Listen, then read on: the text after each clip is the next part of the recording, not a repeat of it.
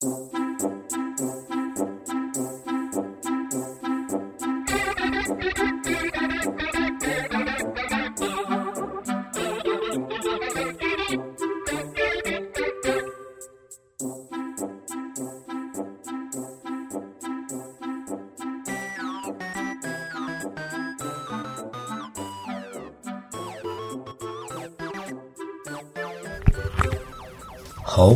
那这一期呢，我给大家推荐一本我在上大学的时候买过这本书，叫这个《背包十年》，然后作者是叫小鹏。然后先简单介绍一下这个作者吧。这小鹏他这是大学毕业之后呢，就没怎么正经上过班，然后攒点钱就去旅行。然后后来他发现，在旅行中也能赚钱呢。然后他就爱上了旅行，然后这个生活就变成了旅行。然后他比较喜欢这个写字，然后就把一路上的这些所思所想给写下来了。然后也照了一些照片啊，对他还挺喜欢照相的，挺喜欢摄影的。然后照了很多挺棒的照片，我看了他这个书前面都是他旅途中照的一些，挺棒的。然后。嗯，感兴趣的可以上那个新浪微博去搜一下他，小鹏背包十年，应该一搜就搜到了吧。然后，嗯，呃，分享几篇他这个啊背包十年里面，嗯，我比较喜欢的几篇文章嘛。然后先读这个第一篇，嗯，题目叫“一定要去巴黎”，嗯，是在二零零三年一月份的时候。这个小鹏写的，嗯，从阿姆斯特丹开往巴黎的夜车，夜行巴士前一天晚上十点出发，八个小时，经过鹿特丹、海牙、根特、布鲁塞尔，每一站都会有形形色色的人上车，共同的目的地是巴黎。我坐在靠窗的位置，旁边是个黑人。高且壮，目测约有一百五十公斤。他死死地嵌在座位里，像一块完整的碳，而我则像一颗脆弱的蛋，对比分外鲜明。车里的大灯一直黑着，每个人头顶都有一盏读书灯，发出微弱的黄色光线。隐约看到坐在周围的人，有衣衫褴褛的流浪汉，一个人占两个座位。脸朝下趴着，一动不动，不知是醉了还是死了。最后一排是两个朋克打扮的年轻人，皮衣皮裤，头发像孔雀开屏，浓重的彩妆配鼻环、唇环，不是人就是鬼。我的读书灯一直开着，看 LP 中关于巴黎的章节，看到哪里找最便宜的青年旅馆，哪里有最好的爵士乐酒吧。去卢浮宫和凡尔赛宫的交通路线等，然后再把巴黎的诸多景点在地图上连成一条可以不走回头路的路线图。对巴黎的好感很小就已萌发。记得初中毕业时，班里流行写同学录，我在每本同学录里，你的梦想那一栏里都写下了我要去巴黎。由于马上就要中考。班主任查抄了所有同学录。我是班里的学习委员，他把我单独叫到办公室里，对我大喊：“知不知道快中考了？嗯，知不知道快中考了？去巴黎，能耐大了，去巴黎，好啊！有本事现在就去，明天叫你父亲来一趟。”可以明显感到空气中有六个反叹，六个反问感叹号。剧发散出的一股酸臭气在我的脸上液化。普通的孩子会被腐蚀，天生反骨的孩子会分泌出一层保护膜。本来写那留言时，我都不知道巴黎在哪儿，可年幼的我却横下一条心：我一定要去巴黎，一定要。就这样，看一会儿 LP，再回忆一段年少时光，看书。回忆，看书让我一想到巴黎就会活生生出现在眼前就兴奋，回忆又把我的兴奋催眠。半梦半醒之中，眼皮向上没有关严的门，一束明亮的光线像强盗一样登堂入室。车内大灯突然亮起来，于是我彻底醒了。时间是早晨六点，司机通过麦克风刺激着我的耳膜。巴士已抵达巴黎汽车西站，请不要离开座位。法国警察要进行抽检。车门打开，一条警犬一窜而入，后面跟着两个法国警察。警犬直接扑向那两个朋克打扮的年轻人。警犬显然训练有素，就像某些打架的人一样，只是一个劲儿狂吠，并不采取实际行动。法国警察说：“请跟我们走一趟。”朋克青年也听话的很，说走就走，远不如外表鸡什么。嗯，这时身边的黑人第一次开口说话，他俩抽大麻。在荷兰，软毒品合法，而在法国是被禁止的。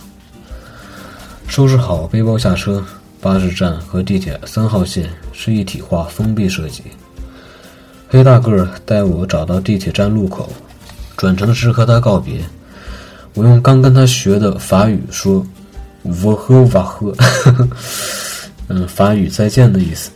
他则张开大嘴，露出白牙，啊，露出雪白牙齿。龇牙咧嘴的说：“贼尖。”中文“再见”的意思。出站口的台阶仿佛通往梦想的道路。就在看到巴黎的第一缕曙光时，我知道梦想成真了。那一年的留学时光，我有三分之一的时间都在欧洲各地旅行。用游学来形容可能更加恰当，但由于囊中羞涩，我只能以各种省钱的方式旅行。比如坐一宿夜车就可以节省一天的住宿费用，比如能走路抵达的地方就不会乘坐公交，比如在巴黎的前两天，我只吃了从荷兰带过去的一斤鸡翅和几片面包，当时还是冬天，矿泉水一直暴露在冷风中，竟然被冻成了冰块儿，但是心中是快乐的，巴黎就在我的脚下，梦想其实并不遥远，现在想来。那些小小的艰苦与磨难，已经变成了宝贵的人生财富。然后这一篇，这个小鹏写的这个背包行天下的这个这个其中的一篇，这个一定要去巴黎这篇文章呢，也就读完了。然后中间读的都都都读次了，然后大家就多多谅解吧。然后这篇文章读完了，然后大家有什么感想呢？我就不替大家总结了吧，自己大家自己自己想吧。嗯，然后紧接着呢，这个紧接着这就是他到巴黎之后的所见所闻了。然后比较长，然后我就先给它略过。然后我再找找什么我比较感兴趣的这个啊，这个挺好的。呃，这篇文章叫《欧洲是个什么样》，然后是二零零八年八月，比利时布鲁日啊，然后读这篇文章。在欧洲诸多小城中，唯有布鲁日依然顽强保持着中世纪时的模样。中世纪的时候，布鲁日河道密布，港口繁忙，是比利时最重要的商府，也是从英国前往欧洲各地的必经之路。后来由于河道淤积，运河贸易中断，布鲁日就此没落，被历史的大手。从欧洲经济版图上一抹，就再也没有振作起来。不知这是布鲁日的不幸还是幸运。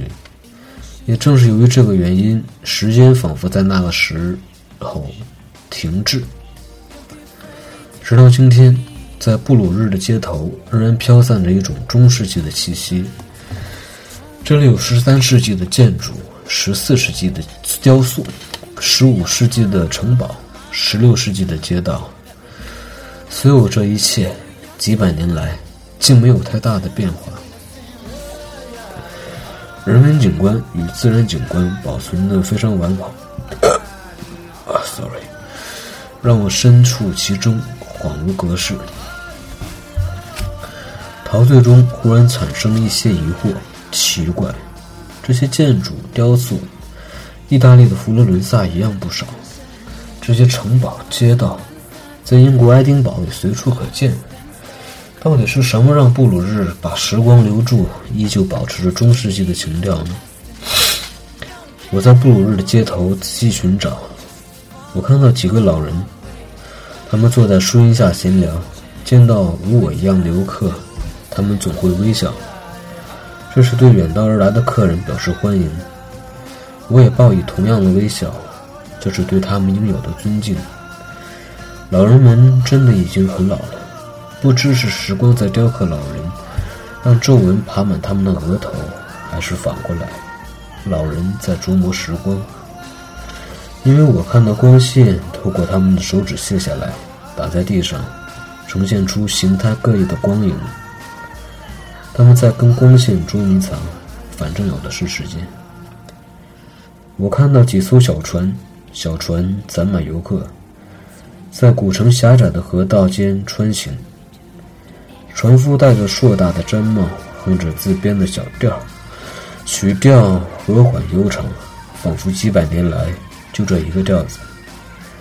他手中着长桨，桨叶翻出波浪，波浪掀起涟漪，涟漪层层重叠又层层扩展，仿佛布鲁日的时光那么慢又那么长。我看到几辆马车。其中有骏马的蹄子是白色的，额头上的鬃毛也是白色的。除此之外，竟然全黑。驾驶马车的也是风流人物，清一色的比利时姑娘。她们装束统一，黑色的马靴，紧身的马裤，苗条的身材，自信的微笑。马车的速度不快，因为要避让行人。车上的旅客也不着急。甘愿听美女讲故事，随便马车带他们到任何地方。看到这些，我终于明白，留住时光，当然不是那些建筑、雕塑、城堡、街道。时间的力量早晚会让这些静止的风景尘埃落定。可时光的确，啊，可时光 的确被留下了，就留在树下老人深深的皱纹里。船夫节奏轻缓的小调里，驾车美女自信的微笑中，踢踏踢踏，这是马蹄轻踏石板的声音。一辆马车从我身边经过，马蹄声渐渐响起，又渐渐隐没。在我看来，布鲁日比巴黎、伦敦更符合我对欧洲的定义。欧洲不是现代化，不是资本主义。而应是一种小街小巷、小情小调，是一种与世无争的平静生活。这是留学一年中最后一段长途旅行，仍旧采用火车出行，仍旧住在青年旅馆。不同的是，这次不再孤独一人，我的好哥们儿从遥远啊，我的好哥们儿遥远从加拿大飞到荷兰和我一起旅行。然后这篇。这篇小鹏写的？这个欧洲是个什么样的？这篇游记读完了，然后又读次了。我本来想读一篇这个比较有感情、完整的？这一篇，没给我机会。然后我看一看这个，能不能找一篇短的，然后之后带感情的，然后一字不错的？给它读下来，要不然这期简直没法收尾了。我的？天，找一找，找一找。嗯，哎，这篇太长了。嗯，这一篇吧，这篇中不溜，中不溜的一篇，好，就读这篇吧。嗯，这一篇叫《就着阳光吃法国大餐》，二零零九年六月，法国安奈西。每周二五日上午，安纳西老城会比平时提前几个小时迎来一天中的高潮时段。各家店铺也知趣地从下午开始营业，把所有空间都交给从阿尔卑斯山区远道而来赶集的农民。如果你是摄影爱好者，那你一定会被这里丰富的色彩迷得晕头转向。火红的番茄，乳白的大蒜。酱紫的樱桃，五颜六色的橄榄，你会一边疯狂按动快门，一边思索存储，再又读错，一边思考存储卡是否够用。如果你像我一样对美食缺乏抵抗，那很快就会为准备一顿丰盛午餐而不得不在各种美味诱惑之间做出艰难取舍。卖樱桃的女孩很漂亮，背带裤外套着夹克。这朴素的打扮让她看起来更显清纯。我问她是否有个姐姐叫玛利亚·凯莉，她马上开心的合不拢嘴。除了相貌甜美，她家的樱桃个个大而实惠。同样的个头放到尼斯、戛纳要二十欧元一公斤，而这里的价钱只是人家的五分之一。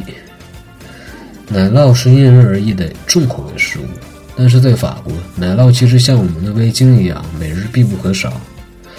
集市奶酪店中经营的奶酪不下百种，品质有软有硬，有表面平滑的，有孔孔相连的。其中最地道的是羊奶奶酪，由阿尔卑斯阿尔卑斯山上放养的牛羊鲜奶精制而成。在法国吃饭又怎能缺少长棍面包？当地人管这种外脆里绵的面包叫做巴盖，是主食中的主食。经常能看到法国人背包里斜斜地插着一根八盖，就像背着一把激光剑。地中海气候栽培的优质橄榄也不能错过，当然还不能放弃熏肠和沙拉。本来干瘪的背包很快就被鼓，很快就膨胀成孕妇的肚子。林林林林总总买了一条八盖，一小块奶酪，五十片熏肠。一斤大樱桃，一颗沙拉，一颗橄榄，加在一起不到二十欧元。来到安纳西湖边，把午餐一样一样的铺在草地上，看着绿色上的五彩缤纷，就已然心情大好。再就着阳光，一口一口把它们吃掉，恐怕只有这种方式，才能把摄影师眼中的鲜活色彩，过渡到美食家口中的淋漓畅快。美食是旅行中的重要组组成部分之一。从路边摊到顶级饕餮，我向来来者不拒。记得在印度旅行时，即使每天吃着火车上用报纸裹着的咖喱三角饼，也没有一次感到肠胃不适。可如果你问我最喜欢哪个国家的美食，我会毫不犹豫地说法餐，因为它总能给我惊喜。每次点法餐时，菜单上只有主料和配料。就拿羊排来说。由于不同地区出产的羊排品质不同，厨师做法不同，端上餐桌时就会变化出成千上百种花样。当然，像在安纳西湖边午餐那样的吃法也十分惬意。无论奶酪、香啊熏肠、橄榄，在入口瞬间总能让总能让入联想啊，就写错了。总能让人联想到法国农民制作它们时的精心与精致，就像用舌头欣赏一门艺术，会让人感到回味无穷。然后这个，嗯，这篇就着阳光吃法国大餐，这篇小鹏写的游记就给大家读完了。然后这个 又读次了，不过没关系。然后这个。感觉嗓子不太舒服了，然后这期先到这儿吧。然后这期给大家分享了三篇文章，然后嗯，没有什么自己的东西，就是嗯，读了一下这个小鹏写的这个《背包十年》，然后我读的比较烂，然后大家如果听我读这个文章感觉还有点意思的话，然后建议大家去。嗯，网上书店啊去搜一下这本书，叫《背包十年》，然后写的挺棒的，然后感觉我读的不好，大家可以自己去看嘛。然后这期先这样，然后我会配上一些好的音乐，然后要不然大家听了会比较无聊嘛。好，这期先这样，下期再见，拜拜。